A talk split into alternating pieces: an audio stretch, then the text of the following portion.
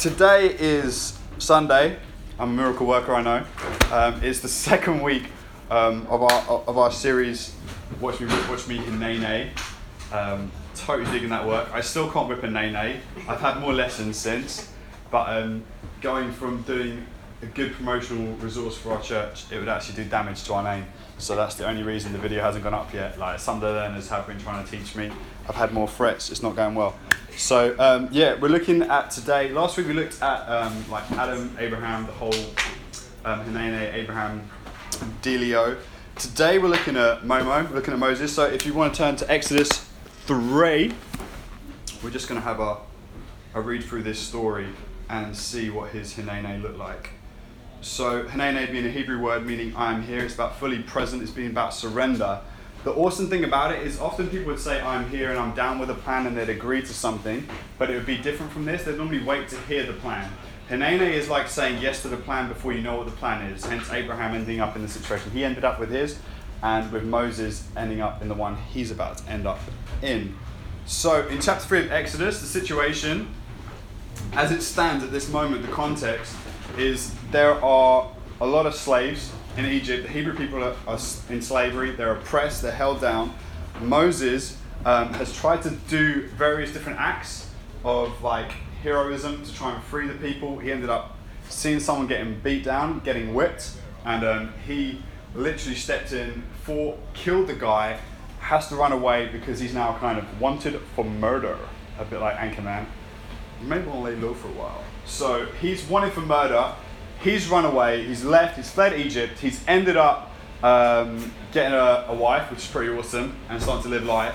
But he goes from living in like the royal house in Egypt, being like this really influential, significant person um, who is in this family with Pharaoh, um, killing it in probably the strongest nation. He flees for his life. He ends up being like um, a farmer, which if you look at today's kind of jobs and stuff, there's a stigma associated with the job role that he has and what he does, where it would be like if you had a poll, if you took a poll in Egypt of the worst jobs, farmer, shepherd specifically for him, not farmer, shepherd would come bottom of every poll. Everyone hated it. So he'd gone from like royalty to the job that he despised more than anything, culturally speaking.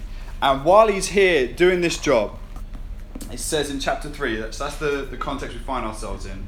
Now Moses was keeping the flock of his father in law, Jethro, the priest of Midian. And he led his flock to the west side of the wilderness and came to Horeb, the mountain of God. And the angel of the Lord appeared to him in a flame of fire out of the midst of the bush. He looked, and behold, the bush was burning, yet it was not consumed. And Moses said, I will turn aside to see this great sight.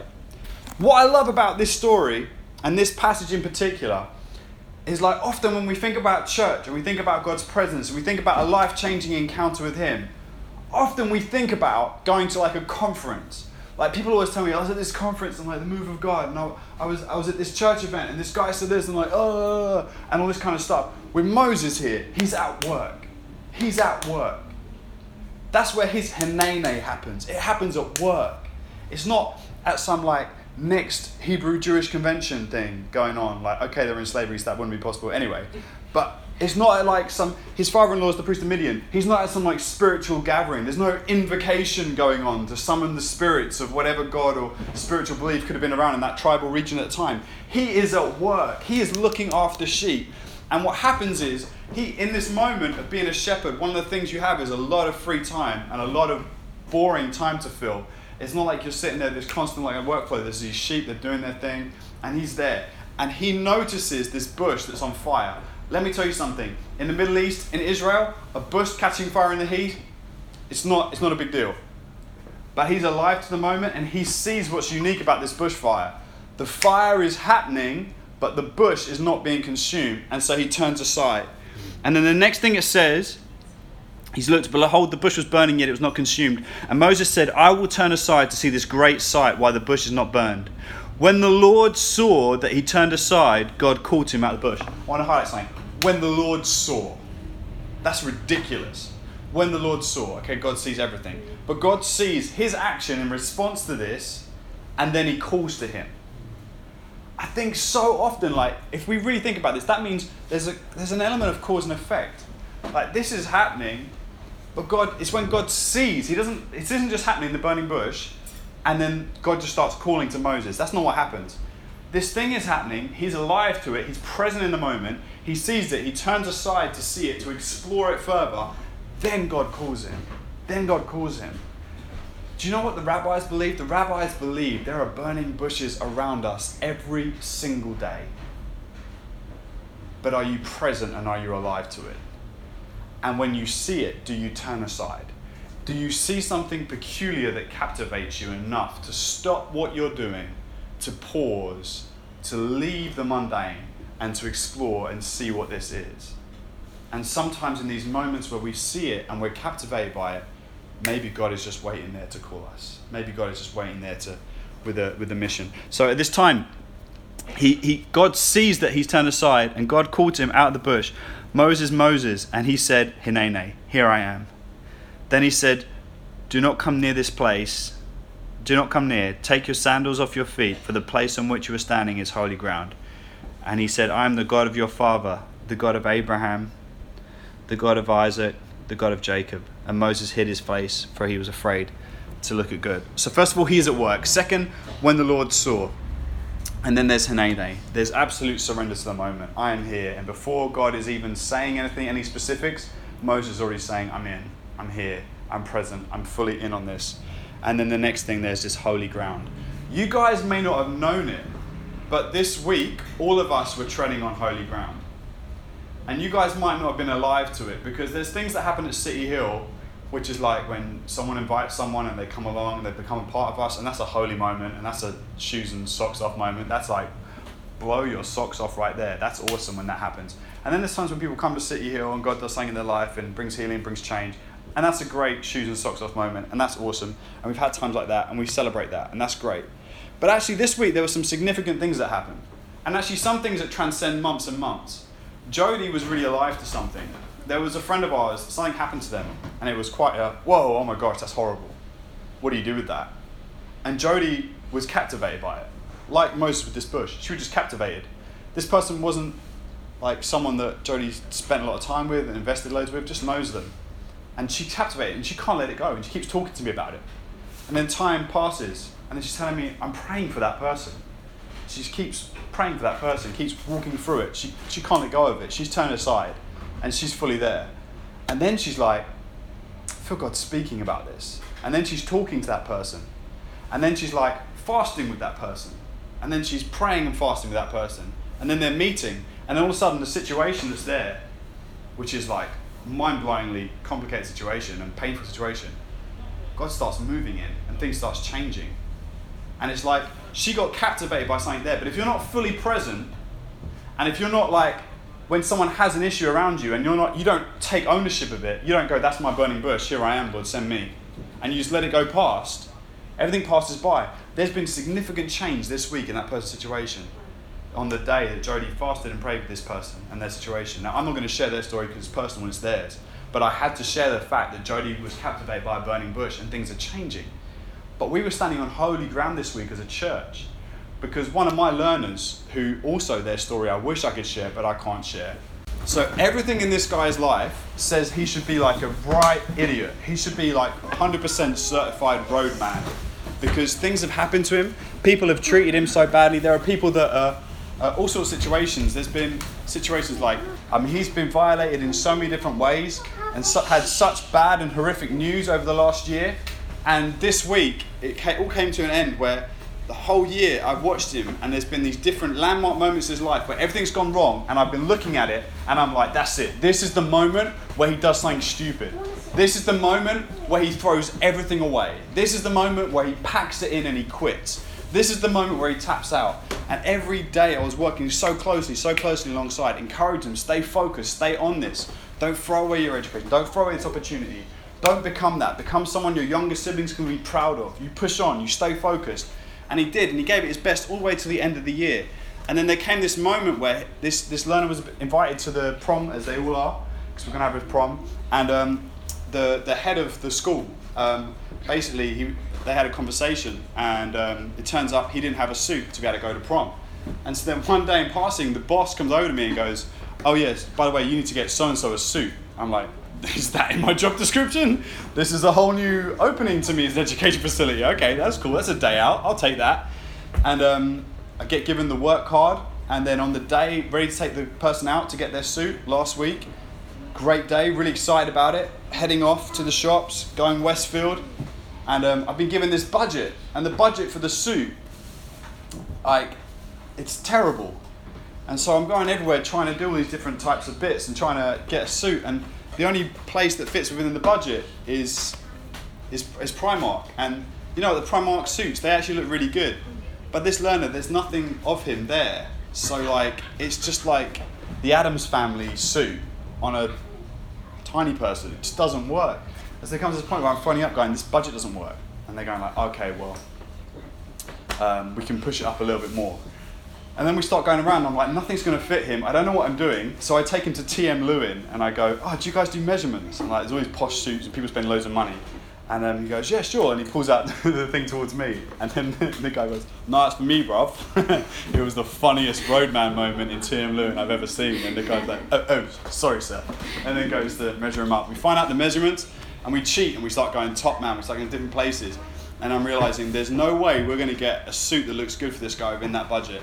And so this is where you and I all entered into this holy moment that we are talking about with Moses. This moment when you want to take your shoes and your socks off, even though they smell like cheese, because the ground that you walk on is holy. Is at that point we got to this shop, and I was like, you know what? I'm not doing this budget anymore. So I paid the work card, all the amount that they said. And then I said to him, you know what? My church is totally going to get you the rest of this. And this kid just looked at me and he lit up. And after this talk, I will show you the photo of him trying to hide the smile to be a roadman instead. And he's got this sick blue, nice suit just from, from Burton's. It's nothing like elaborate. And these trousers. And then they threw in these blue suede shoes that are like these ones, but they're kind of pointy and then have tassels on. And then as we're at the till, so like there's a lot of learners you do stuff for, and they just violate your life at a till, as this is being paid for, he turned to me and he said, Andy, I'm gassed, you know. I'm gassed. Oh, I could have taken my shoes and socks off like Moses. I was on holy ground. I've been on a journey with this guy and I've seen his life and I've seen the most biggest violations happen and him come in and not being able to process and cope the information. He can't process it. And I've sat with him, helped him process the pain and the hurt and move forward. And in this moment as a church, you guys didn't know it because you unfortunately we're not there. It'd be great if we all could have stood around it. It would have been a bit intimidating trying on suits. Uh, why are these people staring at me? But it was a holy moment. It was a holy moment. So then there was there was Jody's. Then there was this guy, and then there was an email that came through, which was awesome last week. Um, some of you will know because you'd have been here when um, said person came to speak at the church. They haven't been in a while. I'm going to get them back in, but um, I got an email from from Kunle from um, African Child Trust about our two daughters in uh, Tanzania and Kagera. Uh, so we've got two daughters because they don't have mum and dad, they're not around, and they're dead. And um, we've got these two little girls and they're progressing in their education. It was another moment where I just see that email come in and all of a sudden I'm like, oh, holy ground, right here, right now. Two daughters we have that are just doing wonderful. They've got a goat that we got them as well, by the way. And the goat's doing great. And I think the goat, one of them has had a baby. So they're, just like him. If they had been like on that whole Tanzania roadman thing, they'd have gone, baby goat, I am so gassed. But they didn't say that. But it's, it's, it's in these moments that you realize that actually, if you're not fully present, and if you're not there in the moment, and if you're not alive to it in your day, in your work, that's when Moses is at work as a shepherd, and then he sees the bush, he turns aside, he redirects his life, and in that moment, he becomes alive to the call of what God has for him. What I want to encourage each one of us is this Moses was at work when he saved the nation from um, slavery. He was at work, and God just broke in. Guys, when you're at work this week, God wants to break in. Be present, be aware. And the second thing is, the Bible says, when the Lord saw that he turned aside, that's when God called out to him. It's not just enough to be present, God wants to see you moving towards it. And when you take the steps, that's when he starts to call you. And we have burning bushes around us all the time. But the ground isn't holy until you accept the call. the ground doesn't become holy till you accept the call. Oh, actually, the ground has always been holy, but we are not aware of it. We're not alive to it until we accept the call that God has for us. And so this week, I believe what God is saying to us is in these next couple of verses. I am the God of Isaac, God of Jacob. And Moses hid his face. Then the Lord said, I have surely seen the affliction of my people who are in Egypt and have heard their cry because their taskmasters. I know their suffering. I have come down to deliver them out of the hand of the Egyptians and to bring them up out of the land to a good and broad land, a land flowing with milk and honey, to the place of the Canaanites, the Hittites, the Amorites, Lodevites. And now, behold, the cry of the people Israel has come to me, and I have seen the oppression with which the Egyptians oppress them. Come, I will send you to Pharaoh that you may bring my people, the children of Israel, out of Egypt. Moses said to God, Who am I that I should go to Pharaoh and bring the children of God, uh, the children of Israel, out of Egypt? He said, But I am with you, and this shall be a sign to you that I have sent you, that you will bring these people out of Egypt, and you will serve God on the mountain. Then Moses said to God, If I come to the people of Israel and say to them, The God of your fathers has sent me, and they ask me, What is his name? I shall say, What shall I say to them? And God said to Moses, I am who I am. So there's two key things. Once you've once you've encountered your your bush moment and you've turned aside, and then he's called you and he's spoken to you and you're there, what happens is sometimes the call you end up with is a bit too big, and sometimes it's a bit too frightening. And the response Moses had was literally, well, firstly, who am I? And then his second question is, well, who the heck are you? And that's often the question that we have. Sometimes we get overwhelmed by a call and a plan that God may have for our life because sometimes it's just too big. And we can feel like, well, who am I to go? And his point is, well, I'm sending you, so I've totally got you. And that's a great answer, but then it begs another one well, who are you? And God's response to Moses is, I am who I am, which we looked at a few months back in the Just We Jesus series, which literally translate as, I will reveal my nature to you by my actions. And the nature he reveals in the story is deliverer. But in all different occasions and different burning bushes, different moments and encounters with God, God will reveal himself to be exactly what that person needs, to what this person needs in this situation, in that situation. And so I want to encourage us that while we're at work, God is moving, He is with us, He is for us. We need to be present. We need to be ready to turn aside when He sees us move towards the person in our life this week that needs us to be Jesus for them. That's when He's going to speak, that's when He's going to move and then we're going to become aware that the ground is holy. But you never become aware the ground is holy until you step out in faith and move towards what He has for you. And what God says to Moses is literally translated in the Hebrew I have seen the whip, and you are the Hinene. And I believe that is what God is saying to you and He's saying to me. There are people in our lives this week where He's saying, I have seen, I have heard the cry, I have heard the whip come down, just like the taskmasters on their backs. I've heard the whip. You're the Hinene. You're the one I'm sending. You're the one who's going to bring healing to this situation. And I just want you to know that the next time you go past a burning bush and you see someone going through something, just know God has heard the whip in that moment. Become alive to it because you're the Hinene He's sending. There isn't anyone else. It's you. It's me. Um, I'm going to pray for us. Father God, I thank you for this week that we have been treading on holy ground. Some of us came here today and had no idea that we had bought the bummest suit ever for a guy who really needed that. Um, some of us weren't aware that we have two beautiful daughters in Kagera, Tanzania, who have passed on to their next year of school and are doing really well, and that their goats had a kid. We were treading on holy ground this week, and we, we did not even know it. Um, Father, you are in this place. You're outside this place. You're everywhere. And Father, as we move through our week, may we become alive to the burning bushes that are all around us. May we encounter your grace and your power. May we step out in faith. May we not just ignore those bushes that are burning, but may we actively walk to them knowing that you're going to call us, knowing that you're going to have a plan, knowing that we don't have the answers. We don't feel like we can solve the problem, but knowing not who we are, but knowing who you are, and that we can trust you wholly, that you will move in that situation. Be with us this week, speak through us this week, live in and through our lives that we may see your glory, Lord. In Jesus' name, amen. So that is week two